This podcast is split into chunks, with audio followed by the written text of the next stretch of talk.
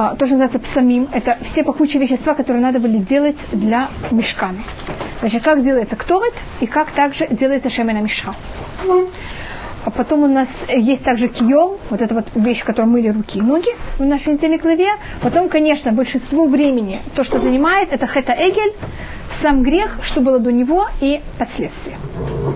Теперь у есть выбор, что вы хотите рассмотреть.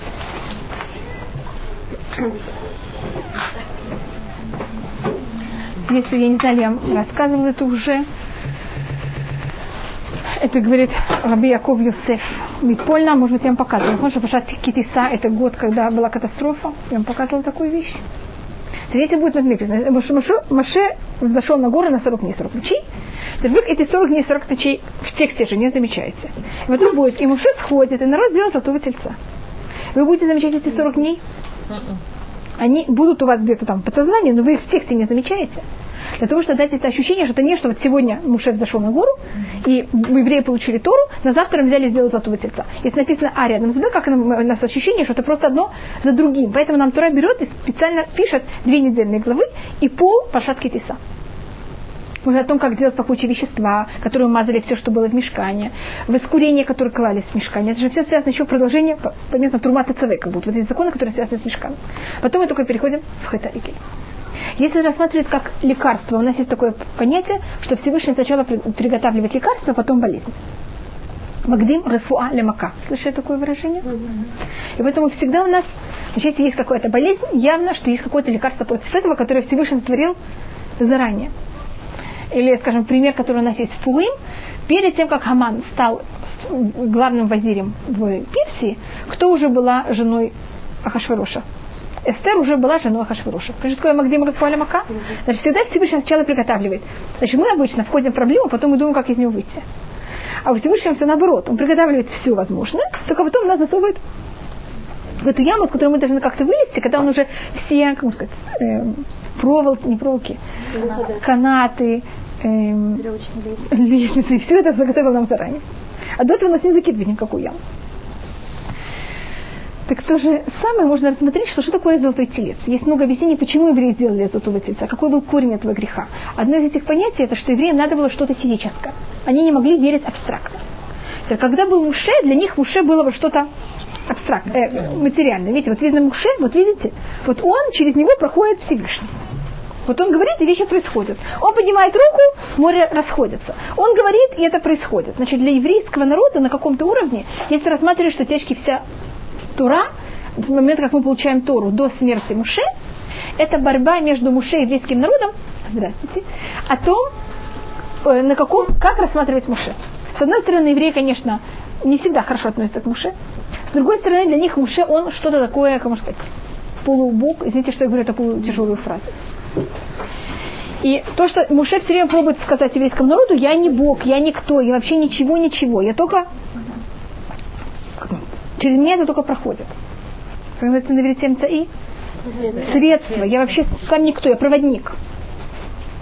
А еврей все время остается Муше не как проводник. Что происходит, когда происходит золотой телец? Еврей Муше нету, проходит сороковой день, и ничего не происходит. Теперь Муше первый день, когда он зашел, не был в счет. Потому что Муше был на горе Синай 40 дней и 40 ночей. Как вы знаете, на день начинается с ночи. Поэтому первые 12 часов не были взяты в счет. А евреи эти 12 часов взяли в счет. И поэтому проходит 40 день, и что происходит? Ничего. И народ начинает волноваться. А что если Муше умер? А мы, вы помните, где находится еврей? Пустыня. Понимаете, как это, если Муше нет? Что с нами будет? Мы будем похоронены? Что будет с маном? Ман же Муше. Что будет с облаками? Пока все есть. А что если завтра все закончится? И иногда приходит к Аарону. Аарон для них это их друг. Он с ними рос все время. Муше же был в, в дворце фараона. Потом он убежал в Медьян. Поэтому уже такой немножко оторван от народа. Аарон вместе с ними. К Аарону они относятся совсем по-другому. Аарон это, ну понимаете, кто это. Что это, да? И они приходят к Арону, вот нет Муше, что нам делать? А был также Муше, когда восходит на гору, он оставляет вместо себя двух, эм, как можно сказать, заместителей. Аарона, Хура и еще 70 старших. И вот народ приходит к Аарону, к Хуру и говорит ему, вот мы хотим золотого тельца. Мы, не говорим это. Мы хотим что-то вместо Муше. Вот мы не можем так абстрактно верить. Вот мы в пустыне, что нам делать? У нас хаос вообще. Ты же Арон, ты не можешь нас вести. Понимаете, почему это? Ты же не Муше. Что же нам делать сейчас? И тогда есть только предложение, особенно от Эреврав, это вот от смеси народов, которые там были, которые примкнули к еврейскому народу, взять и сделать золотого тельца. Или вообще, не, не, не от тельца, сделать что-то, что-то физическое, чтобы нам помогало как-то. Хур, когда об этом слышит, это сын Мирьям, он говорит, понятно, что такое? Ужас, кто вы такие, что вы говорите, слушать такой вещи. Да? Все, хура нет. Понятно, как это? Тогда остается Аарон. Да? А вы не слышите, что они убили также Хура? А, они убили. Да, они убили Хура. И тогда что-то? Вы, как, тогда остается Аарон. Теперь, когда Аарон видит, что убили Хура, Аарон понимает так. Значит, тут у нас есть, э, обычно это рассматривается Юшуа, Ху, Аарон и э, Калев, это, и Пинхас часто. Это как мы себя ведем, когда мы находимся в негативной среде. Одна возможность это взять в негативной среде, понятно? Среди негативных людей. Что делать? Как себя вести? Есть поведение хура. Это, понимаете, что такое? Сказать, мы за это не согласны, мы что это такое, какие глупости. Это, с одной стороны, хур, который его убивают. Или есть другая личность в Танахе, это Пинхас. Помните, когда такой ужас, я сразу иду с оружием, это другая сторона, и тогда или он убит, или он кого-то убивает. Пинхас с одной стороны, хур с другой стороны. Или есть другая возможность, это Иушуа, который вообще он вне. Он ученик Муше, вы знаете, что время, когда был золотой телец, к нему никто не приходит. Первым делом к нему никто не приходит, потому что, ну, ну понятно, что учеником Муше, что вы будете с ним разговаривать? С ним нечего разговаривать. Так что он будет, ну понятно, как он размышляет. С другой стороны, Иушуа, то, что произошло с ним, он пошел проводить Муше. Так как он его ученик, он решил быть Муше до последней минуты. И он провожает Муше. Муше восходит на гору. И Иушуа решает, зачем мне пойти обратно в стан. Может быть, Муше сойдет раньше, может быть, что-то такое. Я буду сидеть там и ждать. И Всевышний делает чудо, и ман, который должен был выпасть для Иушуа, выпадает рядом с ним у подножия горы. И он там все время находится и ждет Муше. Поэтому он вообще не, он не участвует в золотом тельце. Не понятно, почему это. Значит, Иешуа не участвует ни в Золотом Тельце, ни в Хэтамараглим. Не в грехе посланников, он вне территории. С другой стороны, здесь Калев, это, это также в Хэтамараглим обычно это рассматривается в грехе э, посланников, которые находятся в этой среде и пробуют эту среду как-то переварить. Что такое? Как-то с ними, вот говорить, да, мы понимаем вас, что вы думаете, быть с ними вместе, и потом как-то попробуйте повернуть в другую сторону. И то же самое в Хэта Эгель, кто пробует то же самое сделать, это Агород. К ней приходит корона и говорят, ты Арон наш, вот нет Муше, все-таки, видите, не даю какую-то должность Арону. Возьми что-то нам сделай. Тогда Арон говорит им, и говорится, в, э, завтра будет праздник во имя Всевышнего, потому что Арон же знает, что завтра кто придет. Муше, все, что он должен сделать, это только оттянуть народ. И он всего-навсего знает, что на завтра Муше самое позднее зайдет где-то в районе 12 часов. Сколько ему часов надо их оттянуть? И говорит, завтра все будет во имя Всевышнего. Понимаешь, что когда придет Муше, все закончится. И говорится, Ваивен Мизбех, и он взял и построил жертвенник. И там расспрашивается, что это значит. Вая, говорится, что он увидел и построил жертвенник. Спрашивается, что он увидел. Он увидел, э, и он понял. Ваивен это может быть также слово лавин. Мизбех это может быть также слово зарезание. Когда он увидел, как убили Хура. Так Арон решил, что если он тоже будет вот так вот очень негативно относиться к еврейскому народу, что произойдет с Ароном? Он тоже будет убит. Третий Арон будет убит, тогда у евреев что закончится? Первым делом у них не будет никакого вождя. На эти сколько-то времени, которое очень там 12 сколько-то часов, но эти там сколько-то часов, они очень важны для еврейского народа. Не понятно, что может произойти внутри еврейского народа. И другая вещь, это говорится в книге Ха, или Харек Бамигдаш Ашем Куген Венави. Если евреи убьют и прока, и священника, тогда кого-то для евреев нет возможности никак Понимаешь, что как можно подняться на какой-то уровень. Вы знаете, почему было разрушение первого храма? Потому что евреи взяли, убили и пророка, и священника в Йом-Кипур. Вы слышали об этом рассказе? Э, Захарья. Слышали про Захарья? Который был убит в храме, его кровь все время бурлила.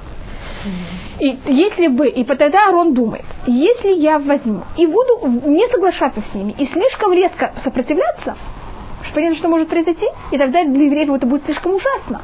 Так я сейчас как будто буду немножко идти им по пятам, не потому что я хочу идти им по пятам. Первое дело, предотвратить вот эту возможность моего убийства. И вторая вещь, может быть тем, что я иду вместе с ними, что я помогу. Как-то оттяну их. И это была цель огорода. Теперь то, что вы видите, когда Муше нету, народ согласен убить Хура. Не то, что согласен, но народ убивает Хура. Он полностью порабощает Арона. Понимаете, почему я говорю порабощает, Арон ничего не может сделать. Когда приходит Муше, Муше берет, сжигает золотого тельца, берет его пепел, все его слушают. Так понятно, что нужно было народу. Народу нужно было что-то физическое. Или Муше, или что-то другое. Но не то, что верили в этот золотого тельца. Он для них был какое-то представление чего-то другого. Был символика чего-то другого. Это то, что называется Абуда Зараба Щитов обычно. Это идолопоклонство вместе с Всевышним. Идолопоклонство с компаньонством, так можно сказать? С Всевышним вместе также. А, скажем, Кузары рассматривали то, что Муше взял и сломал э, скрижали, когда он приходит, он видит это все. Есть очень много объяснений, почему Муше ломает скрижали. Одно из объяснений это, так как Муше хотел им показать, что нет ничего физического, что имеет важность. Даже скрижали, которые дал Всевышний, если народ что, так как сейчас опасно, что народ верит в любую физическую вещь, даже скрижали он берет и ломает. Мы в физические вещи не верим. Кто бы они ни были, на какой святости бы они ни были. Но с другой стороны, что народ показал? Просто я возвращаюсь к вашему вопросу. Народ показал, что они не в состоянии верить абстрактно. Когда Всевышний говорит, вы знаете, вы не в состоянии верить абстрактно, я вам дам возможность, как, да, это можно сделать с какими-то физическими принадлежностями. И храм на каком-то уровне, или мешка, это, понятно, что-то такое, возможность как-то воспринимать или находиться в чем-то, что рассматривается как дом Всевышнего. Это что-то такое, что можно дотронуться, как у нас сейчас стена плача, что это нам немножко помогает как концентрироваться и в какой-то мере как будто бы быть в связи с Всевышним через чего-то, потому что мы как будто показали, что абстрактно нам это почти невозможно. И поэтому то, что вставили между Хета Эгель, э, того, что Муше восходит на гору получить Туру, скрижали, и золотого тельца, понятно, что ставили в середину, как раз рассказ о том, как строить мешка. Это вам ответила на то, что вы спросили? Есть, какой-то, есть еще какой-то вопрос, что вы хотели рассмотреть, пожалуйста, если вы хотите рассмотреть, как это связано с катастрофой, если, если кто-то против, так я это не буду рассматривать. Если это интересует, то можно рассмотреть. То, что я пробую рассмотреть, это я, я объясняю, с чем я занимаюсь. Часто спрашивают, где был Всевышний во время катастроф. Я не могу говорить, почему это было. Я в этом совершенно не разбираюсь. Да. Это Поэтому если, да, поэтому если мы говорим уже о катастрофе, мы должны начать о духовной катастрофе, мы должны говорить о 19 веке. И это, хотите, это, в Пашатке как раз об этом не, э, значит, комментаторы об этом не говорят, но это говорится в других местах. Понятно о том, о том вот, об этом, вот это, как можно сказать, не то, что тихо, она была достаточно громкой катастрофе. И в какой момент она будет, и почему она будет, если рассмотреть, где об этом обычно говорится, это, если вы помните, Якова, когда он берет и заканчивает э, дела с Лаваном, убегает от Лавана, потом встречается с ангелом Исава, перед тем, как он входит в Израиль, помните, перед тем, как он только вошел, у него ангел Исава берет и вывихивает, так можно сказать, ему эм, бедро. А если видите, это, тогда не проблема с Ишмаилем. Ишмаиль это арабские страны, это именно проблема Исава. Значит, Исава какие страны? Христианские страны. Как мы знаем, что Ишмаиль это Исав рассматривается как отец всех христиан. Значит, перед тем, как мы возвратимся в Израиль из Галута, у нас что будет? Значит, а всегда бедро, помню, я говорила, что когда Авраам просит или Эзера, что он дал ему клятву под его бедром, бедро это понятие потомства. То у нас как будто 50% еврейского народа будет храм, хромать. Хромать имеется в виду, идет от религии. А потом мы войдем в Израиль, и в Израиле солнце взойдет, и Яков вылечится. Значит, будет Хазараби Чува.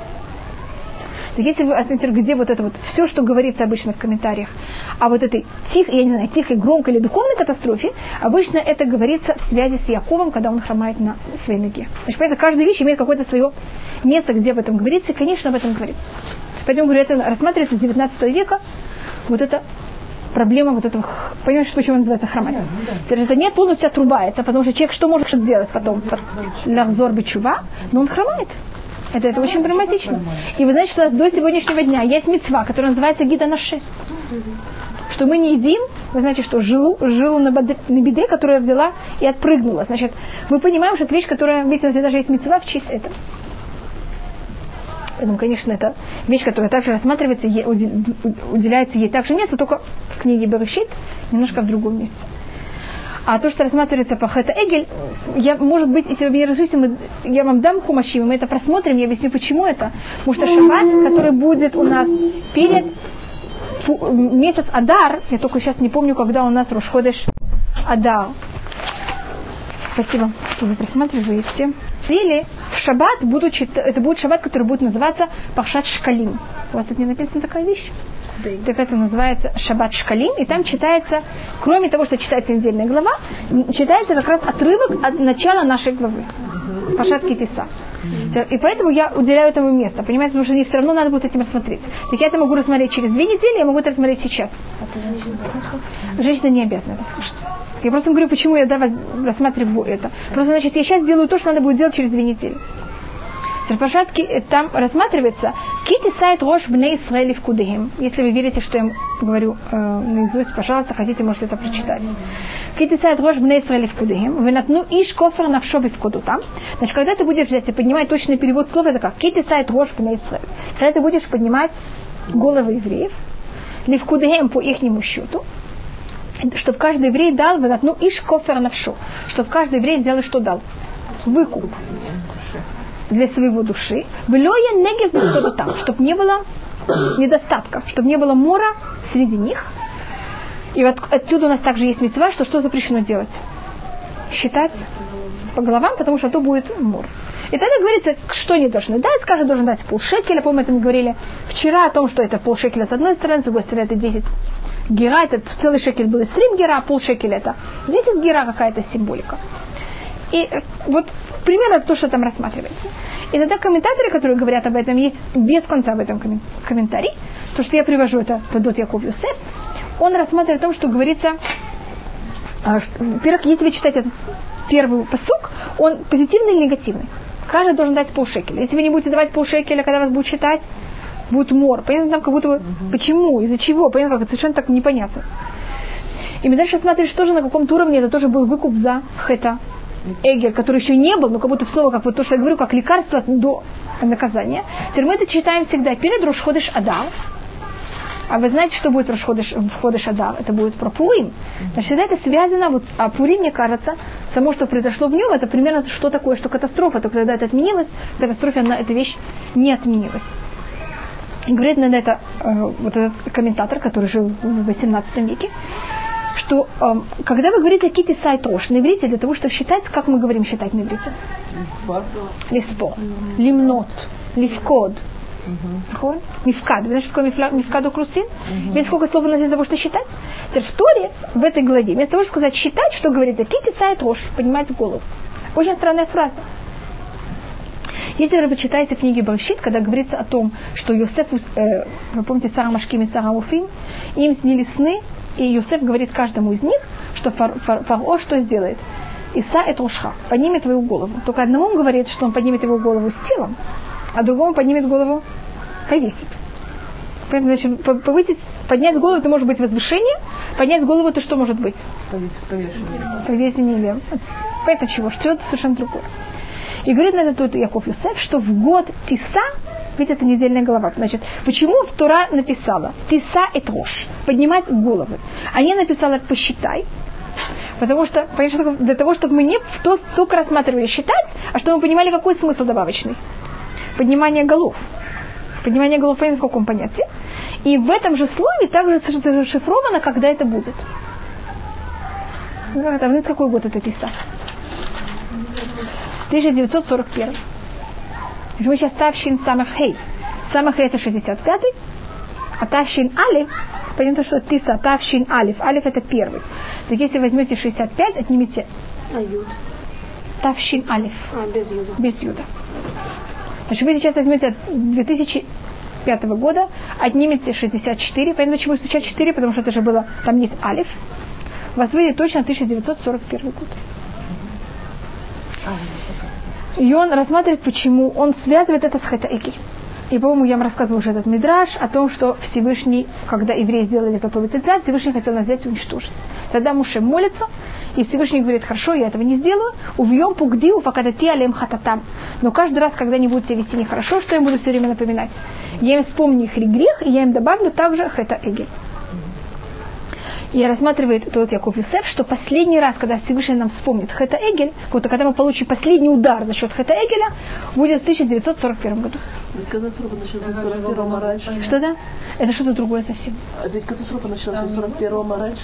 Okay, да, ну, это вот, я об этом, скажем, Гаон Вильна рассматривает, что это будет 40 год.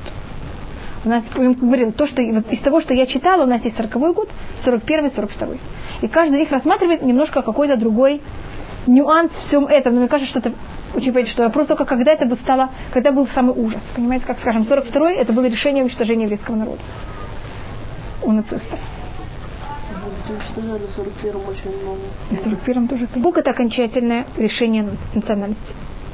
Ну, как это будет? Начало национальности, а конец национальности, а мы где-то в середине находимся. Теперь нам будет плохо или хорошо, зависит от нашего уровня.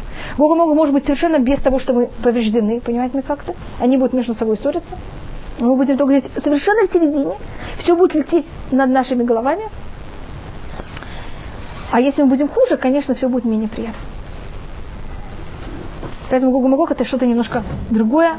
А, это в какой-то мере. И поэтому это рассматривается, эта недельная глава называется Тиса, в которой есть это Эгет, так как вот в ней это все, в год Тиса все это и закончится, а потом говорит Тодот Яков Юсеф, будет наоборот, другое объяснение поднятия головы. Что после этого еврейский народ, его все отношение с другими народами станет совершенно другое. Как вы знаете, в 41-м заканчивается, в 45-м заканчивается война, в 48-м есть еврейское государство. И это не раз... И евреи все-таки как-то ощущают себя как. Я сейчас не вхожу в то, это хорошая страна, плохая страна.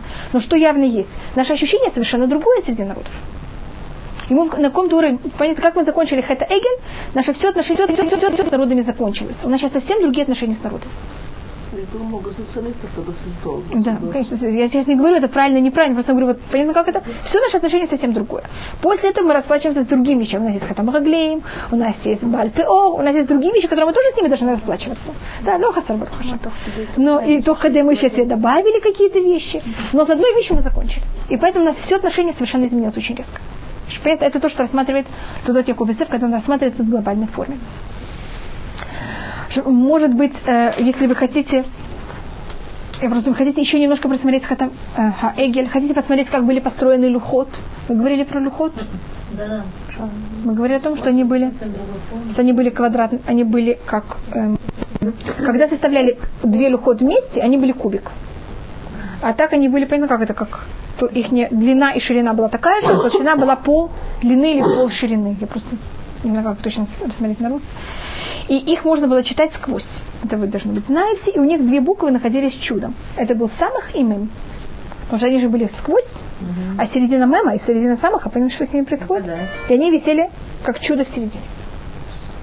И у них также был еще, значит, щин. Вы знаете, что у нас есть э, на тфилин у мужчин.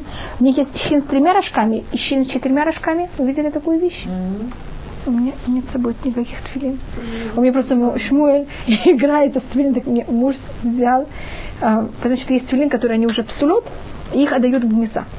Я всегда прошу мужа, что если такой вещь находишь, он мне принес, что я могла показывать. Сейчас Шмулик решил, что он очень хочет одевать тфилин.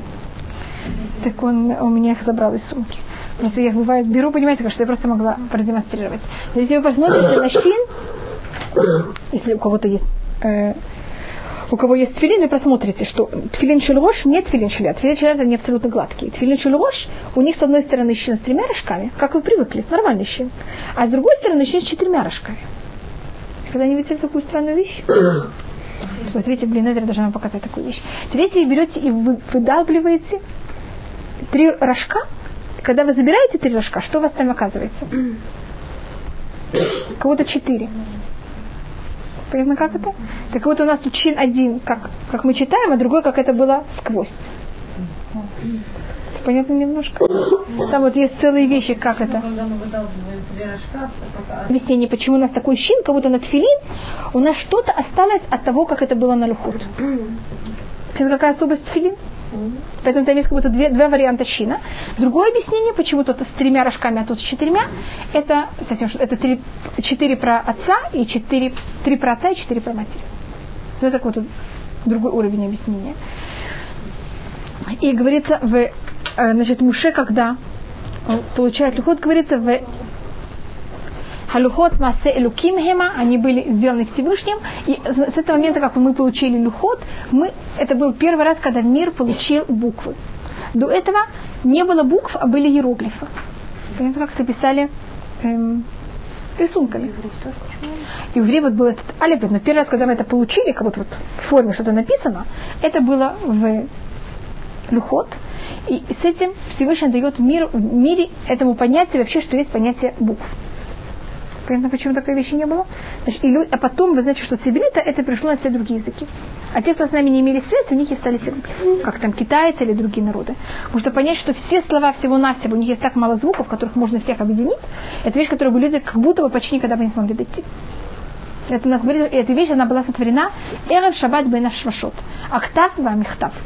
Ктав это вот сам шрифт, мехтав, как это было выбито на люхут. Что было что-то духовное, но на каком-то уровне полуфизическое. Это как дома. Так то, что вы спрашиваете, вы знаете, может быть, у нас было два шрифта. Вы видели, по-моему, на шкалим и на чем-то такой древний еврейский шрифт. Так рассматривается, что первый люхот, которых мы сейчас о них говорим, которые они, мы получаем их в начале, они были на нормальном шрифте, как мы видим, как написано в Светке Торе. А вторые люхот, и потом они были разбиты. Вторые люхот, которые мы получаем, они уже будут выбиты не святым, вот этим святым шрифтом, они будут выбиты уже совсем другим шрифтом. Они вот этим тоже называются Ктави Врейкадум. И в нем тоже есть одна буква, которая будет чудом стоять, это будет Айн. Айн в древнем, евре... в древнем еврейском шрифте, она пишется как круг, как самых. Как это? Что тоже у нас должна быть какая-то буква, которая стоит чудо. Тут на самых стоял чудо, тут у нас Айн стоит чудо. Шрифты совсем были другие. А, это зависит, каким шрифтом вы пользуетесь. Значит, вы на таких люкот, там вещь, я вам показывала, по-моему, когда такой шрифт? Вот я уже да, у вас есть тут а, а, айн, да. Ну, я, если вы видите, они всегда брали древние какие-то монеты, которые они находили, и делали наши, чекали наши монеты сейчас на, по форме какой-то древней монеты. А древние монеты обычно евреи не хотели пользоваться святым шрифтом, понятно, как квадратным. Потому что, понятно, какой он называется квадратный, вот как мы пишем свитоктуры, они пользовались вот этим. Этот шрифт это какое-то искажение квадратного шрифта. Когда есть смысл у звука, но у формы нет никакой, никакого смысла, никакой символики. Что вы хотите спросить? А вот это айн сбоку, это что? Написано вторые люхот. И эта разница, значит, как будто была громадная разница между первыми люхот и вторыми.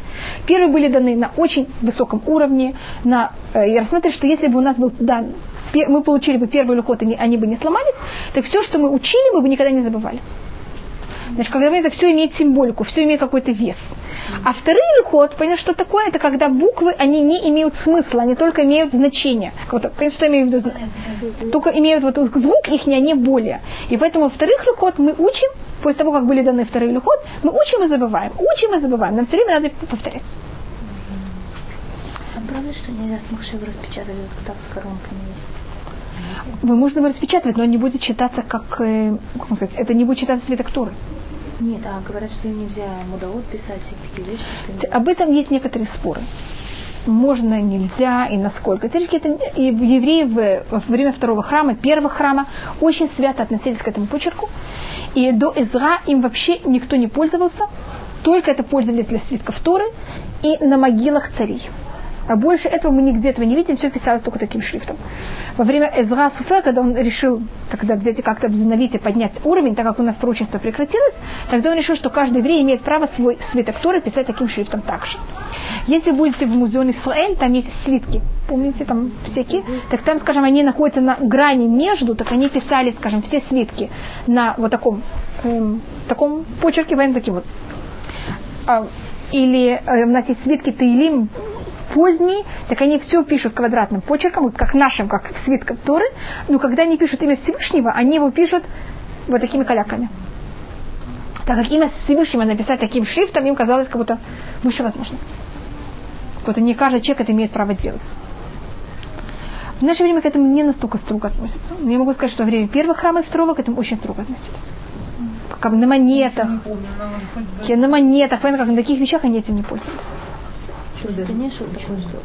Мамаша запрещено, ну, да. Но... Если у вас есть у кого-то цепочка, где написано имя, вы знаете, что шалом это одно из имен Всевышнего? Есть какие-то слова, что если у вас такая вещь написана, или, скажем, когда вы находитесь, там у вас не помыты руки или что-то, есть проблема сказать, скажем, слово шалом. То есть есть какие-то слова, которые у них проблематичны сказать. В каких-то местах. например, букву. И это не проблема. Все было на таком шрифте. А потом из этого шрифта вышли два шрифта. Один, вот видите, как мы сейчас пишем? Это искажение этого шрифта. Вы знаете, что через время шрифты меняются. Вы когда-то видели древнерусский, как писали? Похоже на то, что сейчас пишут? Не совсем. Так понятно, что я тут пробую рассмотреть? Значит, наш шрифт это искажение этого, но это какое-то продолжение этого же шрифта. Поэтому, поэтому у нас есть какое-то отношение совершенно к другому. И также шрифт расщит, то, что называется, то, что вышло из этого шрифта. Да, рассмотреть, что вот этот шрифт, он потом через какие-то поколения, понятно, прошел какие-то искажения со временем.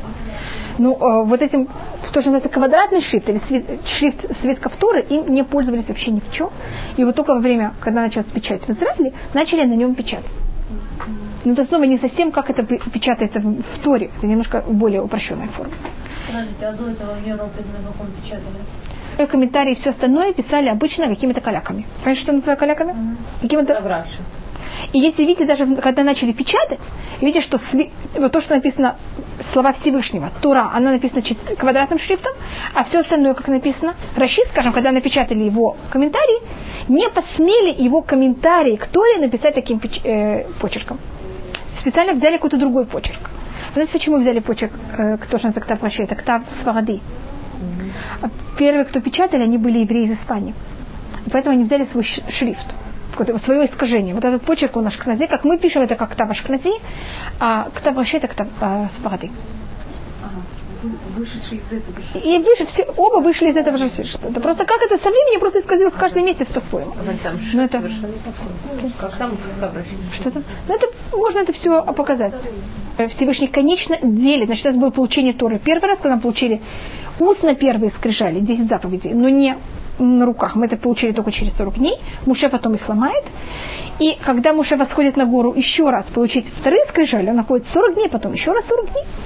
И когда он восходит вот последний раз 40 дней, кроме того, что он получает скрижали, он также доходит до еще одной важной вещи, это что пророчество может быть только у евреев.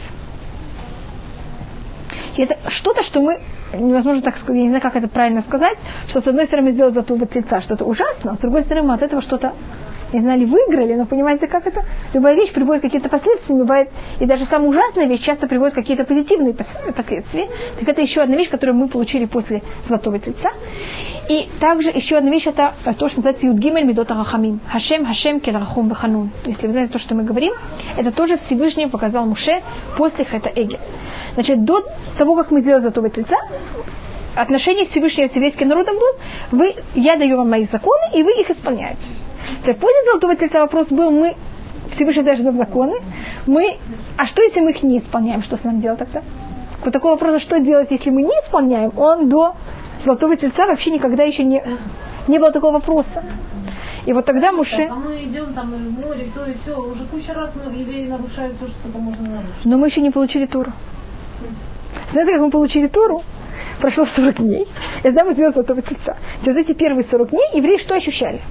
Такой афорию, они получили Тору, все, сейчас все исправлено, вы должны быть знаете, когда мы получили Тору, у нас не, понятие смерти закончилось вообще, не было смерти. Люди почти, понимаете, как это все, во время получения Торы, мы учили об этом, может быть, чтобы не было ни немых, ни хромых, никого, все вылечились. И духовно, и физически. Сейчас нет смерти. Какое-то время у нас прекращается смерть вообще.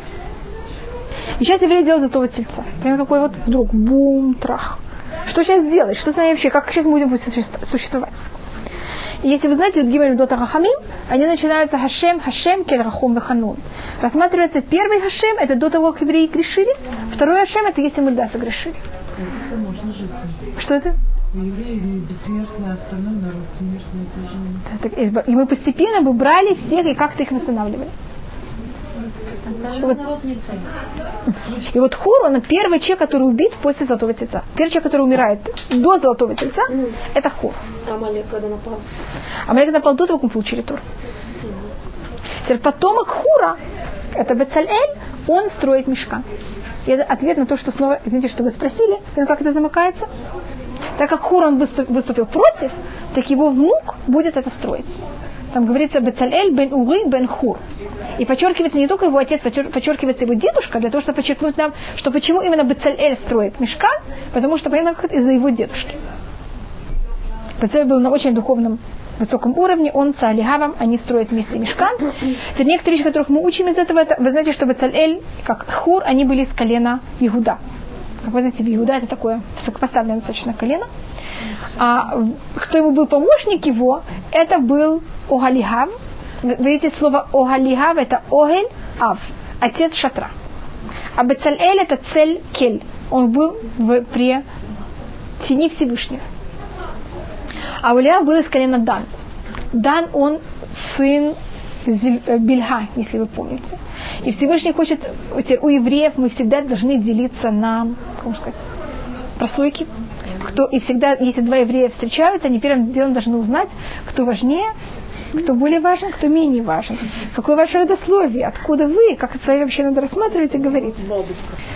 Что это? Как была ваша бабушка, да? Самая главная, самая важная вещь перед тем, как сначала даже разговаривать с вами.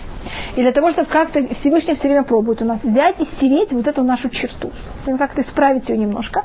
И когда строится мешкан, его строит представитель колена Иуда и представитель колена Там. Надо что-то сделать, показать, что вот вместе они строят. Когда Шлюмо будет строить... Нет, но Шимон тогда, он еще не на таком уровне, как сейчас. Тогда еще Шимон не был в массе земли. Понятно как? Тогда еще Шимон себя ощущал достаточно... Ему не нужно было, чтобы его никак э, оправдывали. Он сын ли? А, понятно как? Это достаточно важный человек. А Калинадан как себя ощущали? Но мы дети второстепенной жены, понимаете, как это? Если вы помните, когда мы это еще не начинаем рассматривать, это будет в книге Бамидбар, когда евреи едут, колено Иуда едет самым первым, колено Дан едет самым последним. Да. Колено Дан, Дан, Автали и они были самые последние. Так вот, понятно, что да? Первый и последний все строят храм вместе. И когда потом э, Иуда будет строить храм, это у нас мешкан, когда будет потом построен Бейт Мигдаш, его будет строить Шлюмо вместе с Хирам, который был из колена Нафтали. Нафтали, как вы помните, он брат Дана. Мне что тоже показать?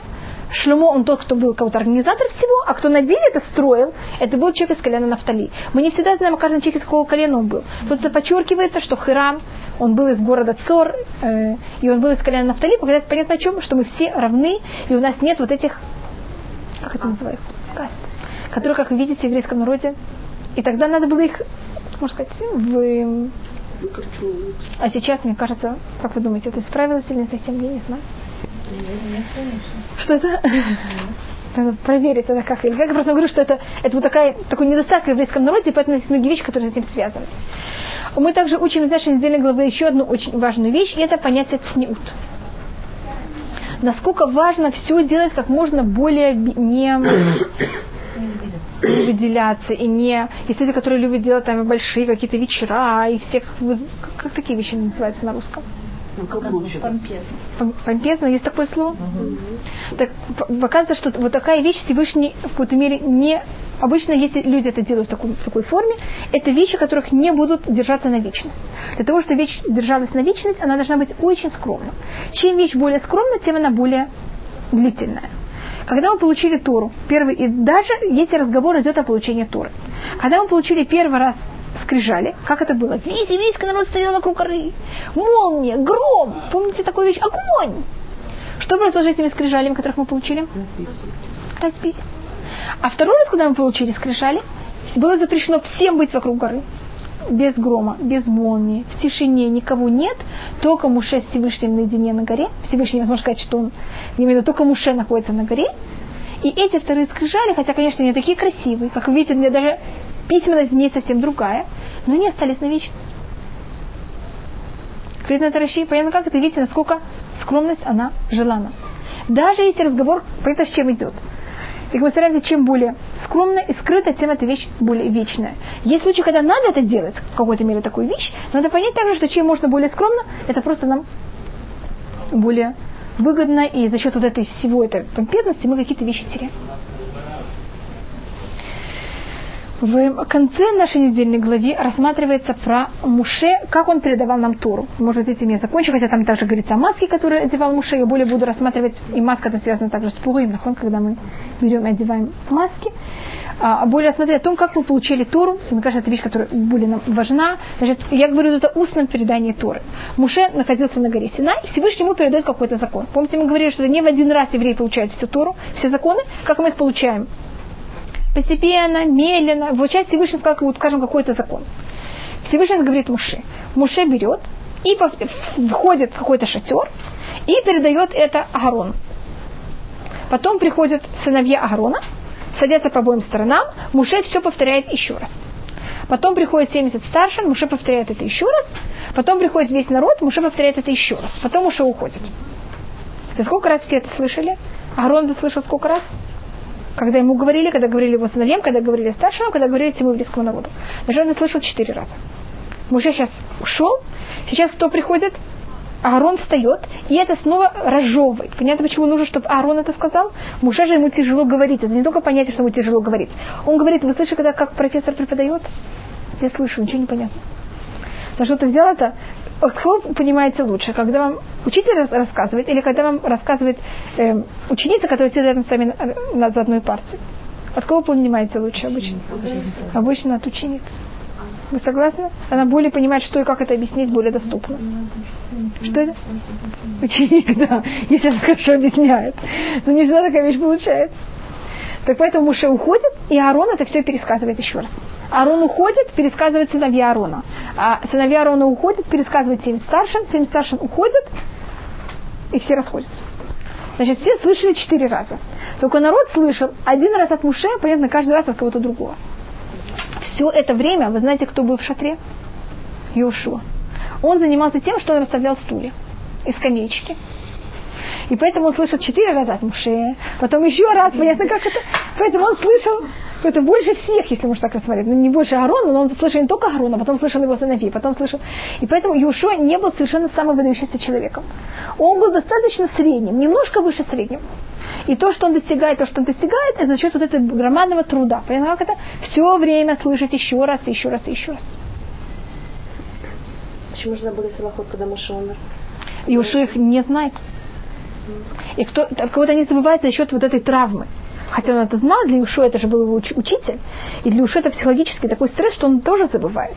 И тогда был вот Бен Кнас, который он это берет и восстанавливает своим разумом. Вот Бен Кнас намного умнее, чем Юшу. Но, знаете, есть умные люди, они обычно немножко меньше вкладывают. А кто более умный, менее умный, что ему приходится? Больше вкладывать и более способный. И в еврейском народе, кто обычно становится вождем еврейского народа, это люди, которые более вкладывающие. Ослики, точно. Те, которые, понятно, очень тяжело работают. Есть случаи, когда человек очень тяжело работает, он также очень умный, понятно, когда, или способный, когда это, обе вещи становятся вместе. Очень редко, но такие вещи бывают. Но кто обычно были вожди еврейского народа? Да. Ему Всевышний это помогает. обычно всегда он способен или не. Про кто это я... Извините, может быть, только возьму еще у вас пять минут, я изменяюсь. Вы помните, это пахучие вещества, которые, которые клали как воскурение? Их понятие, что такое ктовет, это одна из, есть несколько объяснений. Одна вещь, что это прощалось за Лашонара. Помните, говорили, о каждой вещи что-то прощает. Кто это прощает за э, то, что люди говорят Лашонара. Только мы говорили же, что мы или прощает за Лашонара, одежда Агрона. А что значит, что кто прощает? Мы говорили, что значит прощает. Это не прощает каждую единицу его грех, это прощает, это приводит к тому, что вот, вот это вот негативные ощущения, которые происходят внутри людей, они как-то исчезают за счет этого. Но грех каждого человека, который говорит Лашонара, остается на его счете в любом случае. Вы знаете, что когда э, в Йом-Кипур вносили в святая святых, брали и вносили ктовет. Теперь есть шонара, который вы говорите громко, который все слышат и знают. А есть шонара такой очень, можно сказать, не в тексте, а под текстом. Uh-huh. Это такой очень осторожный. И он обычно намного хуже. И вот такой лишонара его прощал Кторет в Йом-Кипур. И что такое Кторет?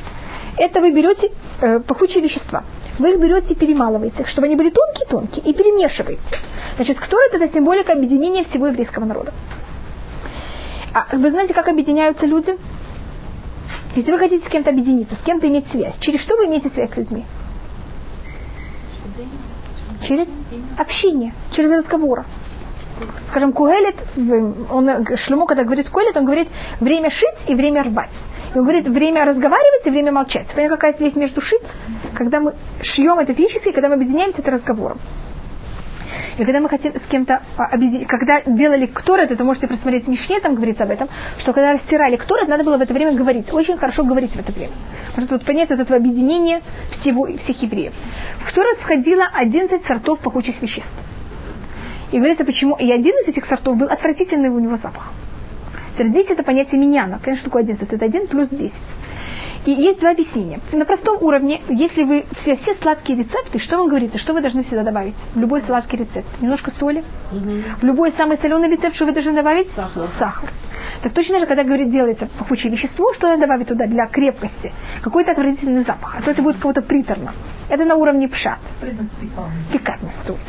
А если мы хотим на уровне драйш, кого-то не на уровне пшат, тогда это рассматривается, что когда мы объединяемся, мы не можем сказать, мы цадиким, мы берем всех рашей, выкидываем за забор. Мы должны также, все, понятно, как это переваривать?